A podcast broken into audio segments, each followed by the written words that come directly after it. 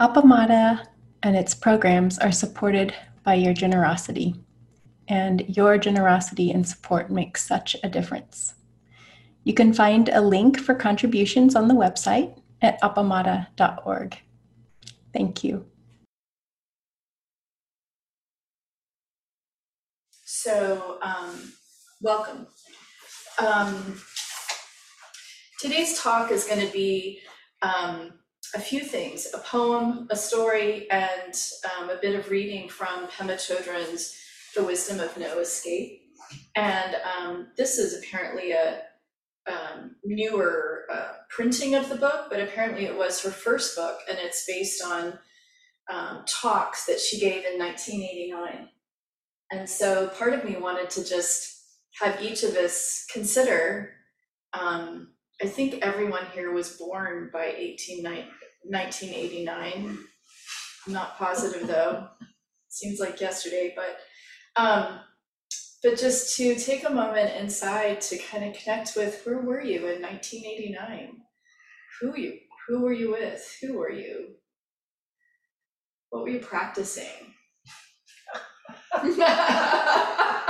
no sharing is going to be required. Okay, so I wanted to begin with a story. Um, a friend of mine here in Austin, she has kind of an unusual name, um, Abe Louise. Um, her given name is, I think, Abriel. Her mom was very creative, and um, she goes by the name Abe. Um, so anyway, Abe is a writer and um, friend here in Austin, um, and um, last week a man came to her door, uh, an older man, um, turned out to be in his 70s, wanting to know if he could um, do some yard work for her. And um, she lives, I was trying to think about which house she's living in. I know she moved um, so I'm not really sure what part of town she lives in, which isn't important, but I wanted to be clear in my mind. Um, and so she's a very generous person and um, actually did a lot of work. She grew up in New Orleans, and so she did a lot of work with um, folks who had um, been evacuated from New Orleans after Hurricane Katrina, which is how I got to know her. So that's how long we've known each other. Anyway, um, she, if you're not in Austin and you don't know, um, it's been over 100 degrees here for many days, which is not typical of prior to climate change, um, but is now um, uh, summer. And so she didn't have any yard work, um, but she, um, you know, invited him, offered him something to drink or something. And then he um, shared that he was living in his car. He was living on Social Security and he was living in his car and it was it was hot. And it's not cooling off in the evening here, which makes it much worse.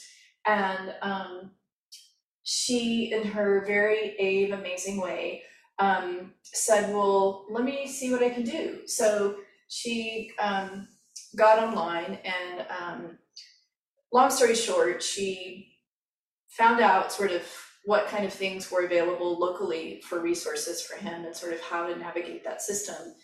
She asked for um, contributions so that he could stay in a air conditioned hotel, which wouldn't, um, if someone took him in, it would change his homelessness status. And so moving through a system to be able to get him into permanent um, housing would be jeopardized. So in any case, um, got him into an air conditioned hotel um, by raising money from friends. And then um, because she's a writer and fabulous human being, she is um, social media friends, if not actual friends, with Rebecca Solnit, the writer.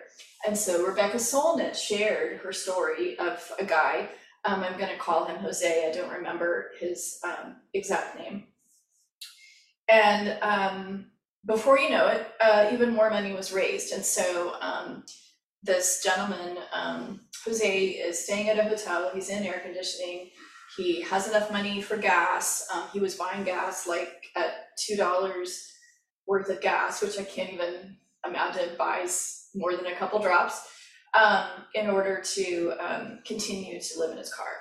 So, um, so that's one story of um, Ava is in some ways a unique and amazing person, but in a lot of other ways, she's completely ordinary. Um, and so she basically had a Venmo account and a bunch of social media friends and the opportunity to meet this gentleman um, who now um, will probably in the next week or two be able to navigate the system in the ways that it's set up and actually be able to move into permanent um, apartment, which is his goal. So I share that because what I've really been thinking about this week, as I imagine many of you have been, is is the climate. You know, looking at those of you that are um, those of us in Austin know exactly what's happening. Um, and looking at those of you online and knowing where some of you are, I know you're either experiencing um, tremendous heat or um, flooding nearby. And if you're not experiencing one of those right now, um, probably within the last year, there's been some kind of extreme um, weather that you've experienced. None of us are um, safe from that, right? Because it's the whole climate. Um, and so I wanted to share a poem. And I'm hoping that this reading and what I've been kind of obsessing about um, and that story um, all kind of um, tie together. The other thing I wanted to mention is apparently right now, depending on what time it is in China, does anyone know? Some people work with people in China and so they know what time it is. Anyway, let's say today, because at least roughly it's today, though it might be. Um, John Kerry is meeting with his peer in China um, to begin three days of talks with the goal of finding ways to work together on climate change. And that's been the reason that there's been um, activity lately um, with China to uh, restore relations with them. So that's exciting. So we can send some metta to John Kerry and his um, partner in China to be having these talks in the next few days. But here's the poem. The name of the poem is Shoulders, and it's by Naomi Shihab Nye, who uh, just lives down the road in San Antonio, Texas. Shoulders. A man crosses the street in rain, stepping gently, looking two times north and south, because his son is asleep on his shoulder. No car must splash him, no car drive too near to his shadow.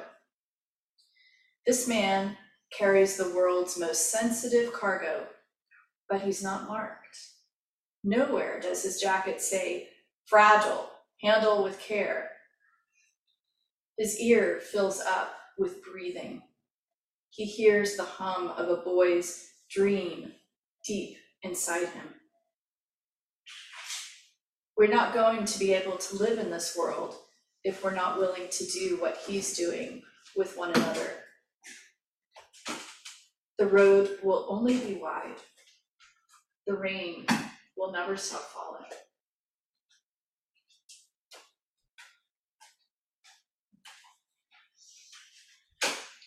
And so, what does all this have to do with sitting on our butts on chairs or on cushions? Welcome, Clayton. Hi. You missed the poem, but we're going to read it again. so here's um, the beginning of this book by Pema Chodron, The Wisdom of No Escape. There's a common misunderstanding among all the human beings who have ever been born on the earth that the best way to live is to try to avoid pain and just try to get comfortable. Agreed? Yes. she says, a much more interesting, kind, adventurous, and joyful approach to life is to begin to develop our curiosity not caring whether the object of our inquisitiveness is bitter or sweet. To lead a life that goes beyond pettiness and prejudice and always wanting to make sure that everything turns out on our own terms. to lead a more passionate, full, and delightful life than that, we must realize that we can endure a lot of pain and pleasure for the sake of finding out who we are and what this world is, how we tick and how our world ticks, how the whole thing just is. If we're committed to comfort at any cost, as soon as we come up against the least edge of pain, we're going to run. We'll never know what's beyond that particular barrier or wall or fearful thing. When people start to meditate or to work with any kind of spiritual practice, they often think that somehow they're going to improve, which is a sort of subtle aggression against who they really are. It's a bit like saying, if I jog, I'll be a much better person. If I could only get a nicer house, I'd be a better person. And this one, I wonder if there's anyone who hasn't thought this one. If I could meditate and calm down, I'd be a better person.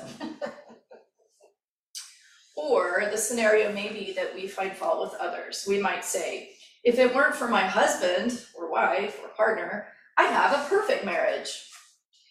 If it weren't for my boss, my job would be great. And if it weren't for my mind, my meditation would be excellent.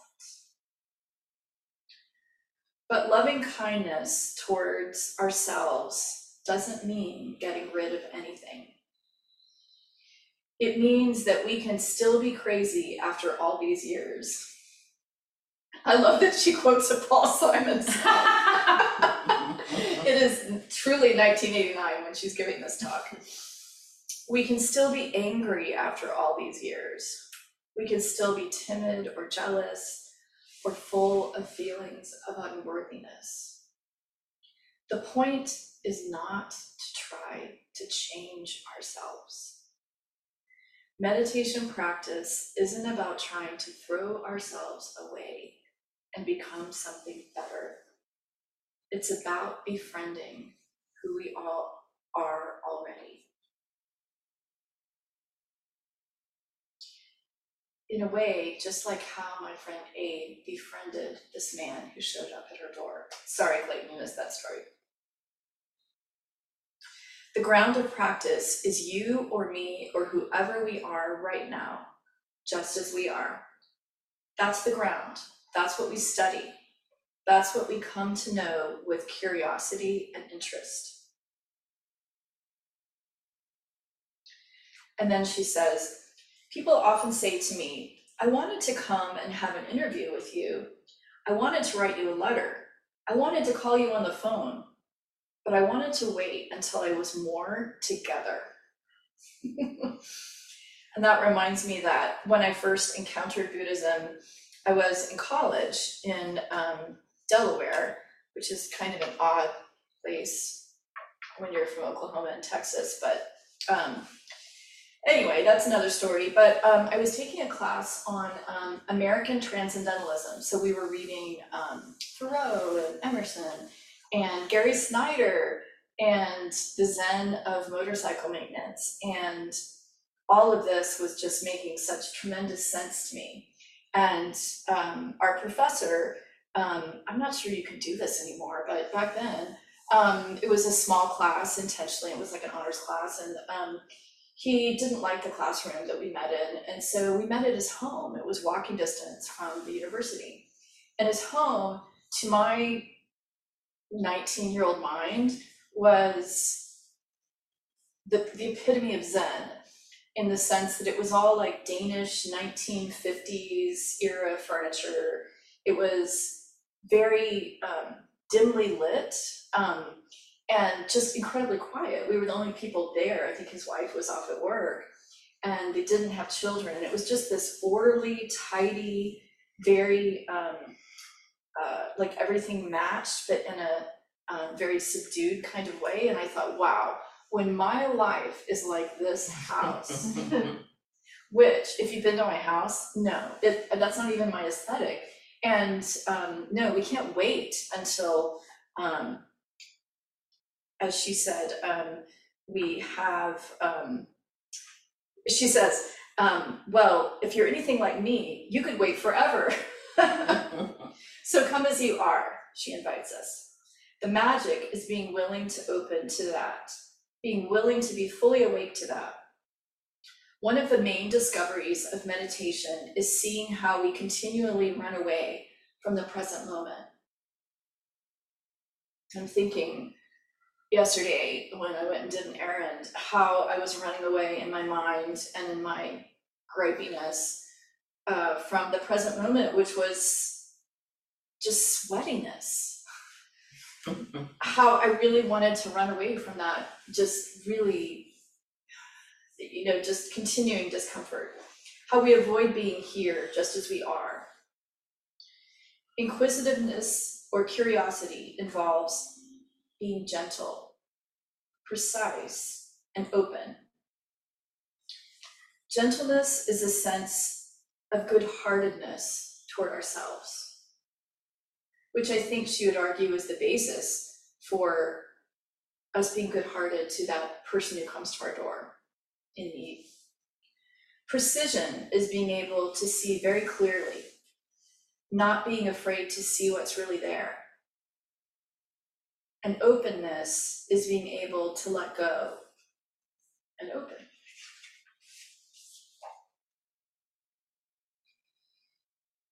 She goes on in a second talk, which I'm sort of combining two talks, but also cutting parts out. She says it's very helpful to realize that being here, sitting in meditation, doing everyday things, is actually all that we need to be fully awake, fully alive, and fully human. It's also helpful to realize that this very body that perhaps aches and this mind that we have at this very moment are exactly what we need to be fully human, fully awake, and fully alive. It's not, it's not someplace else. Furthermore, she says, the emotions that we have right now, the negativity and the positivity, are what we actually need. It's just as if we had looked around to find out what would be the greatest wealth that we could possibly possess in order to lead a decent, good, completely fulfilling, energetic, inspired life. And we found it all right here. Being satisfied with what we already have is a magical golden key to being alive in a full, unrestricted, and inspired way. One of the major obstacles to what is traditionally called enlightenment is resentment, feeling cheated, holding a grudge about who you are, where you are, what you are. This is why we talk so much about making friends with ourselves, because for some reason or other, we don't feel that kind of satisfaction in a full and complete way. Meditation is a process of lightening up, of trusting the basic goodness of what we have and who we are, and of realizing that any wisdom that exists exists in what we already have. Our wisdom is all mixed up with what we call our neurosis, our brilliance, our juiciness, our spiciness is all mixed up with our craziness and our confusion. And therefore, it doesn't do any good to try to get rid of our so called negative aspects. Because in that process, we also get rid of our basic wonderfulness. And I think we've all spent some time with people on the cushion that are just so composed that um, they're hard to even connect with. I think maybe that's what she's describing. She goes on to say, while we are sitting in meditation, we are simply exploring humanity and all of creation in the form of ourselves. And I think this is where, for me, it connects with how I've been thinking about climate crisis and how apparently in the past week or so, scientists and geologists have sort of agreed that the Anthropocene, I'm really not, Anthropocene is not rolling off my, my um, lips. The Anthropocene age, we are definitely in the human centered um, age geologically of our planet, and that they date its start to 1952, which is when plutonium began being um, evident in rocks from um, nuclear um, experiments um, related, of course, to World War II. And so 1952, um, that's prior to when I was born, but um, I'm guessing there's somewhat there are people here who who were alive in 1952, and certainly our parents and grandparents were. It wasn't that long ago. And so this idea that we're sitting here meeting ourselves, but in doing that, we're meeting everyone. We're meeting the guy at the door. We're meeting people across the world who are being affected by climate change in ways that um, are really unimaginably painful and scary and um, completely destabilizing in every way. We can become the world's greatest experts on anger, jealousy, and self deprecation, as well as on joyfulness, clarity, and insight. Everything that humans feel, we feel. We can become extremely wise and sensitive to all of humanity and the whole universe simply by knowing ourselves just as we are. The ground of loving kindness is this sense of satisfaction with who we are and what we have. The path is a sense of wonder, becoming a two or three year old child again, like that child that the man's carrying in the poem across the, the street. We know we're never really going to find the answers because these kinds of questions come from having a hunger and a passion for life they have nothing to do with resolving anything or tying it all up into a neat package. This kind of questioning is the journey itself. The fruition lies in beginning to realize our kinship with all humanity. We realize that we have a share in whatever everyone else has and is. Our journey of making friends with ourselves is not a selfish thing. We're not trying to get all the goodies for ourselves. It's a process of developing loving kindness and a true understanding for other people as well. And so I'll share that poem again by Naomi Shihab Nye. It's called Shoulders. A man crosses the street in rain, stepping gently looking two times north and south because his son is asleep on his shoulder. No car must splash him. No car drive too near to his shadow. This man carries the world's most sensitive cargo, but he's not marked. Nowhere does his jacket say, fragile, handle with care. His ear fills up with breathing. He hears the hum of a boy's dream deep inside him. We're not going to be able to live in this world if we're not willing to do what he's doing with one another. The road will only be wide, the rain will never stop falling.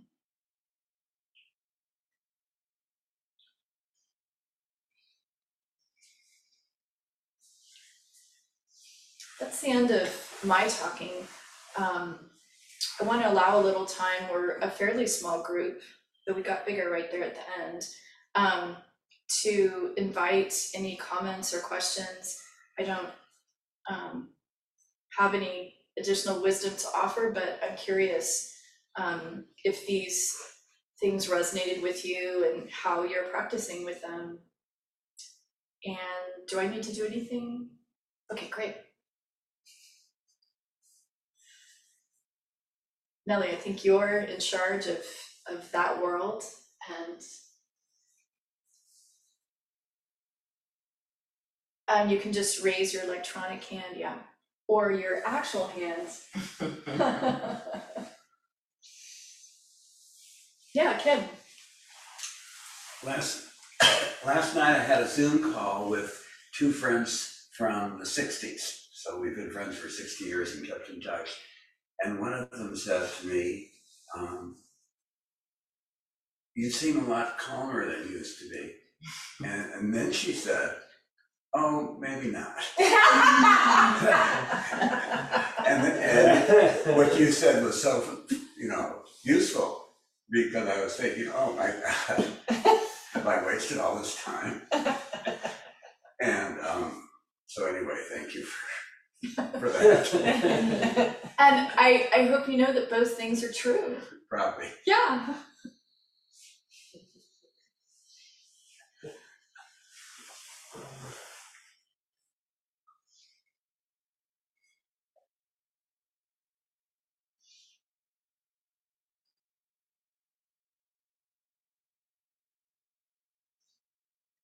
Um, Thank you. Sorry I was late. Um, loved it so much. Beautiful, beautiful to hear you read poems. It's the best. Um, so the, you know how, I, I don't know who originally said this, but I can always hear Flint say it, that you're perfect just as you are, but you can use a little improvement. I think it was Suzuki Roshi. Oh, okay, thank you. Um, so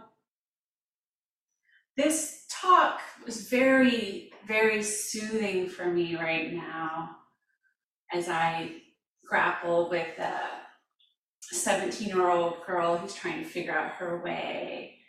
And it was so helpful because I want to be curious about her and let her know she's perfect in all of her messiness. And so this listening to this helps me do this with her. Um, like the boy, like the dad carrying the boy. I wanna, I wanna realize she's, I wanna treat her as a fragile, not fragile, but this beautiful cargo.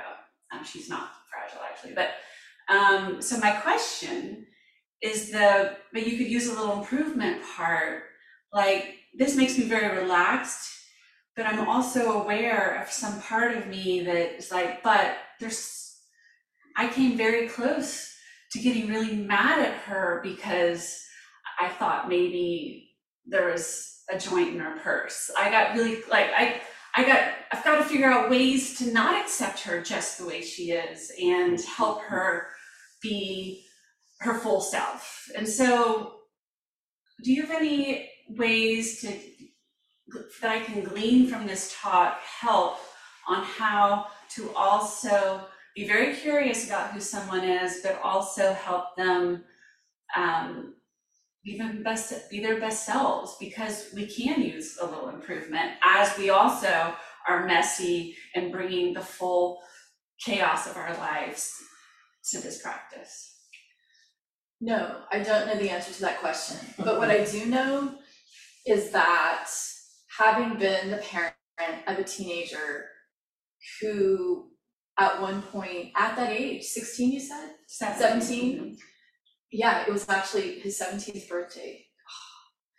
Um learning that we had um taken him out for his birthday and celebrated him and like lavished him with praise of how proud we were after like some years of struggle etc and he literally the night before and that night and how no who knows how many other nights had snuck out gone downtown had someone buy alcohol. I mean just i mean all kinds of he could have died like 15 ways on 15 separate occasions.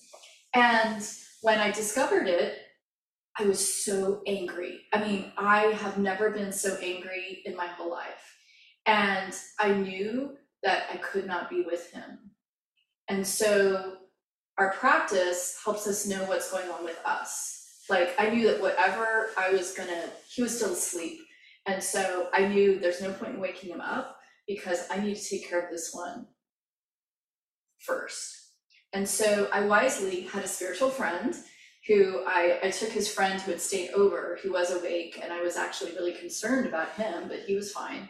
Um, drove him home, and while I was out in the car, um, parked on some street somewhere, called my friend, spiritual friend, and was able to kind of work through that my anger was was fear and protection and wanting to be able to put him on my shoulder like that little child that he was no longer and that it wouldn't be appropriate to um, try to protect. And so um, by the time I got home, my body was calm, and I that fire that was inside me had had leveled out. And because of this practice in the cushion, we can know what that you know we know when we're like, oh man, I'm about to just catch on fire, smoke is coming out of my ears while I'm on the cushion because of some annoying thing someone's doing or something I'm replaying in my head. Um, but then we also can know when we're like, oh, it's gotten kind of steady and quiet in there. Oh wait, now it's not. you know, um, and so we have that. We develop that. And so when I was in that state of being in touch with my fear that he could have died, and not my anger that he stole our bikes and blah blah blah, and lied out every orifice of his body, um, that we went out on the porch and had a conversation. And it was out of curiosity and it was about meeting and it was about me expressing how afraid I was to lose him Mhm.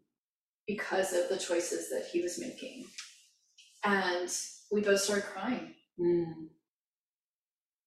And there was a part of me that was like, Yay, I got him. Um, but I think that's for me the connection is if we're not able to just contain this one, this crazy fire inside of us, then we're not going to be able to meet that other one and be curious and listen and hear their point of view. Also knowing that ultimately she is a minor and you're the parent and she's living in your house and you set the rules. So it's not like it's an equal, you know, power relationship. Mm-hmm. Does that help any? Oh, yes, yes. I, I mean, I love, I always love your life stories because I, I love hearing them and I, I, no, but I, but holding that balance of acceptance and improvement together for ourselves and it's, it's extra complicated when you need to do it with someone else like a, a young person. And so what you said was very helpful.